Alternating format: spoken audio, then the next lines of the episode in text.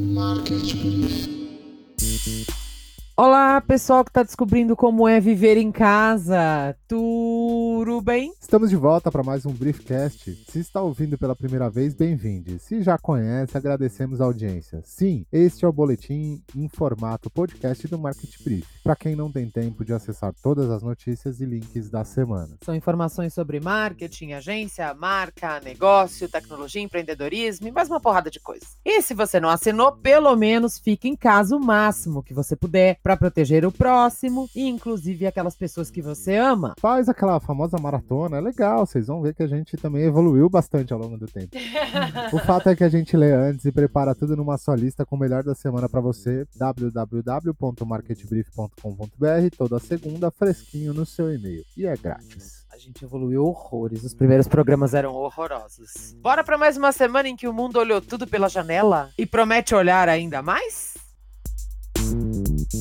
Estudo publicado pelo Imperial College, renomada instituição de ciência, tecnologia e medicina em London, London, compara possíveis cenários de evolução do novo coronavírus, o Covid-19, no Brasil. Entre a pior e a melhor possibilidade, a diferença no número de mortos seria de um milhão de pessoas no Brasil, tá? Entre diferentes cenários de enfrentamento da epidemia divulgados pelo estudo, um deles chama a atenção. No pior cenário, se ninguém ficar em quarentena e os testes não forem multiplicados, cada paciente contaminado terá contato com um maior número de pessoas. Nessas condições, haveria até 188 milhões de contaminados, o equivalente a 88% de toda a população brasileira, e 1,1 milhão de mortos. Inclusive, mais de 6,2 milhões de pessoas passariam pelos hospitais do país por causa do coronavírus. O estudo conclui que a rápida adoção de medidas comprovadas de saúde pública, incluindo testes, isolamento de casos e maior distanciamento social, são essenciais para conter o impacto da pandemia. E é isso que achataria a curva de contaminados, o que diminuiria a sobrecarga nos hospitais e, por consequência, reduziria a proporção de mortos por semana, uma das variáveis calculadas pelo Imperial College. Abre aspas, nossas descobertas sugerem que todos os países enfrentam uma escolha entre medidas intensivas e caras para suprimir a transmissão ou arriscar que os sistemas de saúde se tornem rapidamente sobrecarregados. Fecha aspas, alertam dos autores do estudo, o Dr. Patrick Walker. Abre aspas, os resultados destacam que uma ação rápida, decisiva e coletiva agora salvará milhões de vidas. Fecha aspas, afirmou. Os pesquisadores calculam que se não houvesse qualquer medida preventiva ao Covid-19, o vírus contaminaria até 7 bilhões milhões de pessoas no mundo inteiro, ou seja, 91% da população mundial, e faria até 40 milhões de vítimas fatais. Apenas. A gente disponibilizou lá no informativo o estudo completo e também uma tradução bem resumida das conclusões mais importantes feitas pelo UOL esta semana sobre a gripezinha.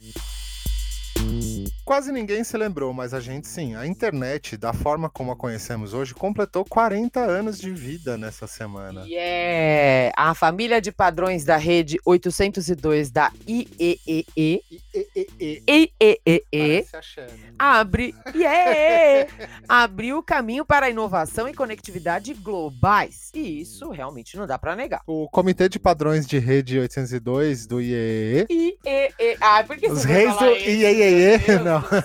Foi estabelecido em 1980 quando se percebeu que as tecnologias concorrentes inibiram o crescimento no setor de computadores e redes. Especialistas em vários campos se uniram a um objetivo comum: garantir que, independentemente de quem produzisse a tecnologia, ela interoperasse e fosse mais acessível aos consumidores. Como resultado, a conectividade global se expandiu de maneira nunca vista antes expandiu até demais, né? Aqui para nós.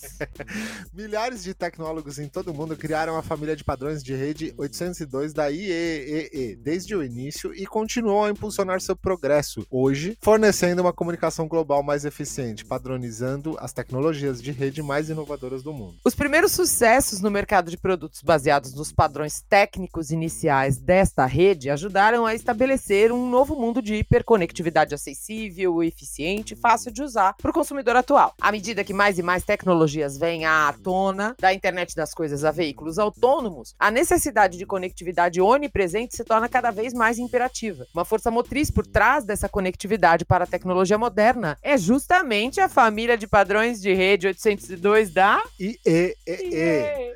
Tem um estudo lá no Market Brief com os impactos globais que este padrão de tecnologia e comunicação nos trouxe até este lugar que ocupamos hoje. Só ainda não sabemos muito bem se devemos agradecer aos criadores. Também meio às notícias que infelizmente perderam força para o coronavírus, a gente queria destacar o Dia Internacional contra a Discriminação Racial, celebrado no último dia 21 de março. O GLE10, Instituto da Mulher Negra, lançou a campanha Memória Tem Cor. A proposta da ação é mobilizar o público no combate ao genocídio da população negra e, para isso, um tweet com dados sobre o tema é postado a cada 23 minutos, fazendo uma analogia à alarmante estatística de que, no Brasil, um jovem negro é morto a cada 23 minutos minutos, de acordo com a ONU Brasil e o mapa da violência. A campanha durou só 24 horas, mas as postagens que lembram memórias e histórias de luta e sofrimento por parte da população negra ainda podem ser encontradas por meio da hashtag da campanha. A curadoria de conteúdo envolveu pesquisas sobre fatos históricos e dados sobre o genocídio dessa população. Também foram colhidos depoimentos e frases de vítimas que sobreviveram à violência estrutural e que, por meio de suas narrativas, ajudam a materializar o impacto de dados tão duros quanto os registrados no Brasil. Brasil. A campanha também abordou a pandemia da Covid-19 sob a perspectiva do recorte racial, lembrando que a população negra é uma das mais vulneráveis, pois está sujeita a descasos das autoridades e condições piores de saúde pública. Hashtag memória tem cor, pessoal. Bora repercutir.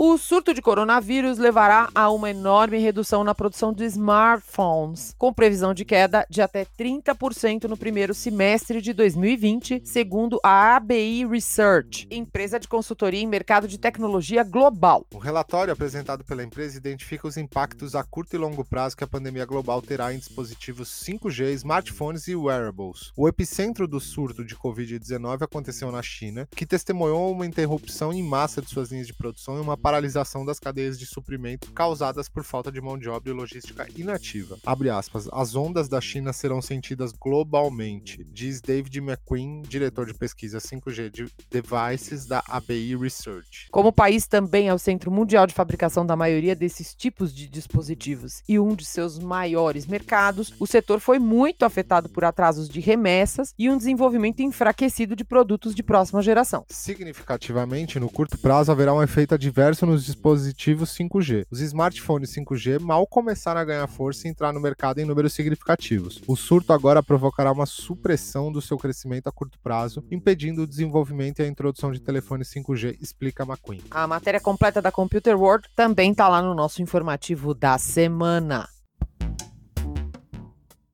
Chegada a hora da nossa editoria especial. Vamos acompanhar? Ah, aquela mistureba de coisas, tendências, notícias pra gente ficar de olho num futuro breve. Prefeitura do Rio de Janeiro firmou parceria com a TIM para monitorar o deslocamento da população pelas ruas da cidade durante a pandemia de coronavírus. Com base em dados coletados pelas torres da operadora, será entregue um mapa de calor mostrando onde há maior ou menor concentração de pessoas e para onde elas estão indo. A partir dessas informações, a prefeitura poderá verificar se as medidas de restrição de circulação estão fazendo efeito e se alguma rua ou bairro específico precisa de uma averiguação por parte dos agentes públicos. Os usuários não são identificados. O acordo também não é inédito. Durante as Olimpíadas do Rio, em 2016, um mapa era entregue à prefeitura para ordenar melhor o trânsito e o transporte público na cidade. Vamos acompanhar? Vai que a moda pega, hein? Tá rolando uma grande discussão aí sobre a questão de privacidade, né, por causa do coronavírus, das empresas, as empresas, as gigantes de tecnologia estão discutindo com governos no mundo inteiro, enfim.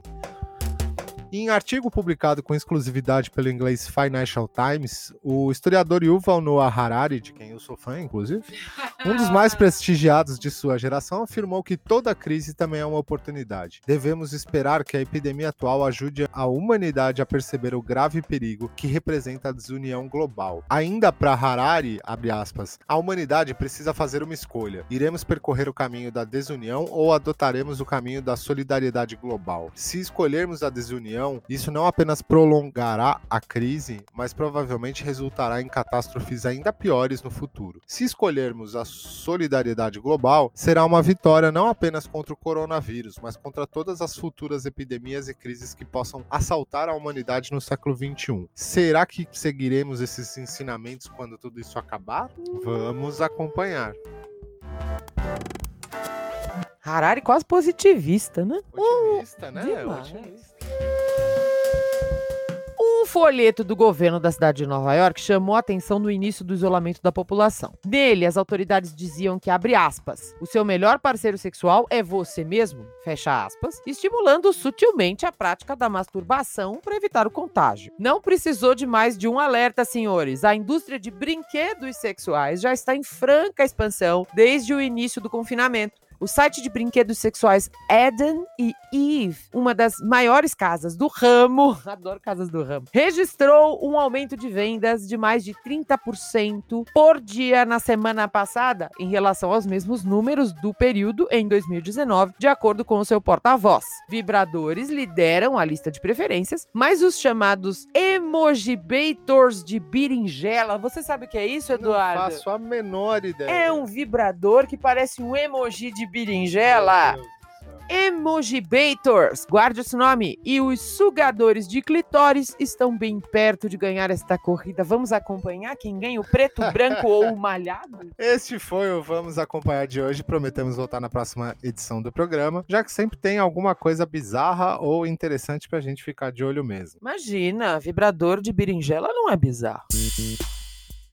E já aproveitando o ensejo, a gente já emenda com o famoso quadro de menções Aê, honrosas, com as aê, coisas e assuntos que você não pode perder, as quentinhas da semana. Acho bom aplaudir mesmo. O que Facebook, Snapchat, LinkedIn e Pinterest estão fazendo para ajudar marcas e consumidores nesta temporada? Tem várias diquinhas, né? Mal chegou e Gabriela Prioli já se desligou da CNN Brasil. Ih, rapaz, dicas importantes do Sebrae para pequenos negócios sobreviverem à crise. Os efeitos da pandemia no mercado global de publicidade. Sem eventos esportivos pela primeira vez na história, a edição da Sports Illustrated é sobre o nada. É quase um Seinfeld.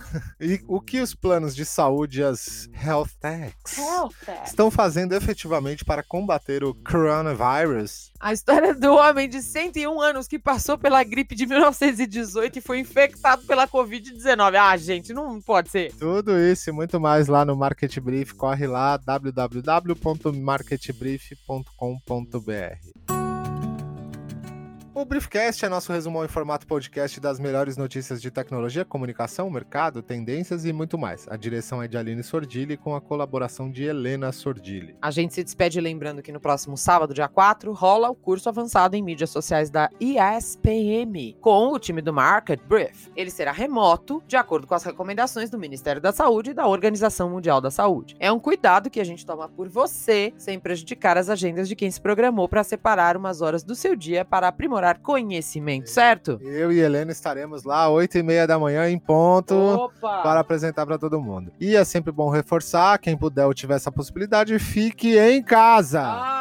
Ai. São essas medidas preventivas de contenção que podem salvar vidas e evitar mais contaminação. não acredita na gente, vai ver o estudo, né, da, da, da Universidade Inglesa. Também vale aqui uma nota bem importante. Tá ficando difícil? Angustiante? O isolamento tá te deixando mais ansioso, nervoso, triste? Há uma grande rede de psicólogos fazendo acolhimento gratuito online. Breves sessões de escuta que podem ajudar muito nesse momento de reclusão e tão inédito para todos nós. Só dá uma busca na internet e escolher o profissional que possa estender a mão para você nessa hora bem importante, tá? E ainda sobre isso, antes da gente terminar, deixamos aqui o depoimento da doutora Natália Nigro de Sá, que é psicóloga e doutora em Ciências da Saúde pela Universidade de São Paulo. Ela é uma dessas profissionais que está oferecendo acolhimento gratuito pela internet durante esse período tão especial que a gente está vivendo. E falou um pouco mais dessa confusão de afetos que situações como essa podem provocar em todos nós. Oi, pessoal. Muito obrigada pelo convite para participar dessa conversa com vocês. Eu tô aqui na minha casa em isolamento social e acredito que vocês aí do outro lado também estejam se esforçando para ficar fora das ruas sempre que possível. Como psicóloga, o que eu tenho visto, o que eu tenho percebido sobre a situação pandêmica que a gente está atravessando é que, à medida que as informações sobre o coronavírus vão se desdobrando, são implementados planos estratégicos de resposta ao vírus. Esses planos estratégicos são desenhados por órgãos habilitados para isso, como é o caso da Organização Mundial de Saúde e do Ministério da Saúde. Por isso, antes de qualquer coisa, eu reforço a importância de seguir as recomendações. Essas medidas são muito importantes nesse momento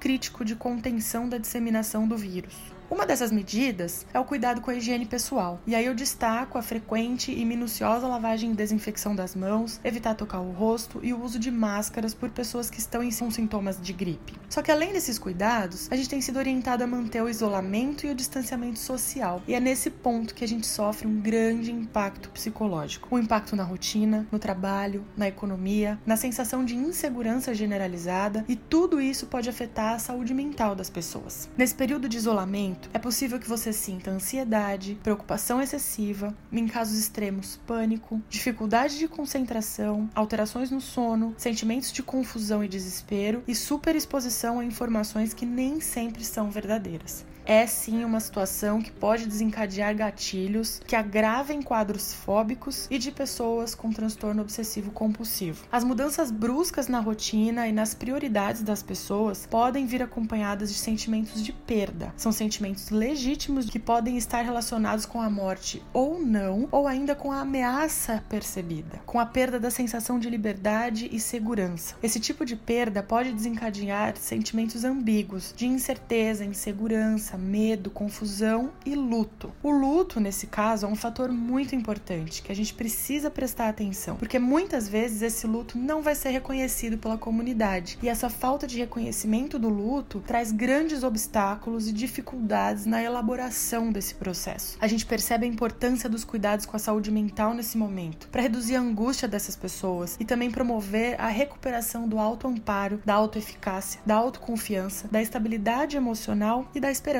também. Se você está com dificuldades psicológicas e emocionais para enfrentar o coronavírus, por favor, busque ajuda. Mantenha-se informado a partir de fontes confiáveis. Tente manter uma perspectiva que limite a preocupação e a agitação, evitando se expor indiscriminadamente ao grande fluxo de informações. Tente se concentrar nas coisas positivas da sua vida, coisas sobre as quais você tem certo controle, como uma forma também de minimizar a ansiedade. A ansiedade é uma emoção que tende a buscar confirmação e às vezes isso pode intensificar os sintomas ansiosos. Por isso, é importante praticar a atenção plena e a aceitação do momento que vivemos. Você pode fazer isso com um seguinte exercício: pergunta o que eu posso fazer agora, ao invés de perguntar por que isso está acontecendo. Coloque em prática a paciência, a autocompaixão, a gentileza com você mesmo e com os outros também. Se concentra na sua parte nesse processo contra o vírus, no que está ao seu alcance fazer. Inclua nessa diferente rotina atividades que lhe tragam tragam prazer e que sejam opostas ao foco da preocupação, como escutar uma música animada, assistir um filme de comédia, ler um bom livro. Se imagine sendo eficaz. Pense no que você diria aos seus amigos, à sua família, sobre a situação atual, que os apoiaria, incentivaria ou tranquilizaria. Depois, diga essas coisas a você mesmo. Mas cuidado para não estigmatizar os outros. Pessoas com tosse ou febre não necessariamente estão com coronavírus. Pense de uma forma comunitária. Esse é um enfrentamento social, comunitário de todos nós. Pense em uma lista de coisas pelas quais você tem gratidão e esteja ciente de que seu corpo pode reforçar a ansiedade.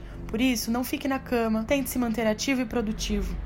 Aproveita para arrumar seu quarto, separar roupas para doação, cuidar do seu animalzinho de estimação ou das suas plantas, resgatar as tampas dos seus potes da cozinha. Tente manter o senso de humor e use a internet para se conectar com as pessoas, compartilhar sentimentos e aliviar o estresse. Sorria, medite, respire. Juntos, conscientes e eficazes, somos muito mais fortes. Um grande abraço imaginário e vamos seguir juntos.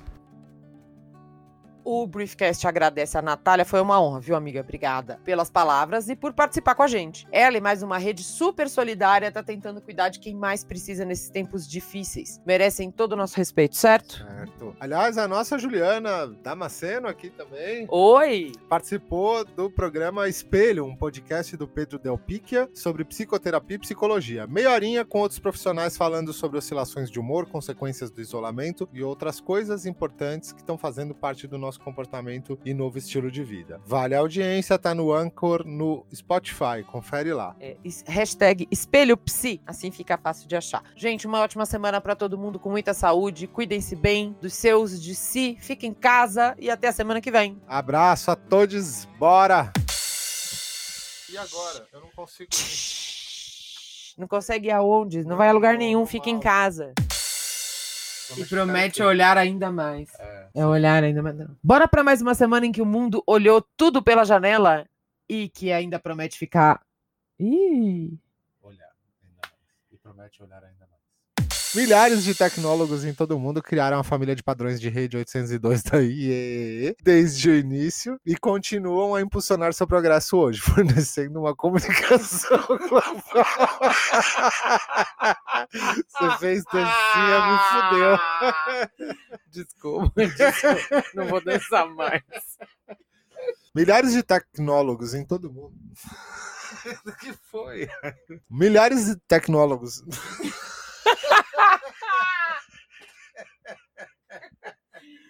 Não, você não tá com sono, não quer gravar? Não, tô ótimo. Os primeiros sucessos no mercado. Meu Deus, não tá ajudando esse texto, né? Yeah! Achei. Os primeiros sucessos do mercado foram Cid Guerreiro. Mas o Brasil tá unido e decidiu o seguinte: não tem mole pra Covid-19 nem 20 bactéria. Marketing.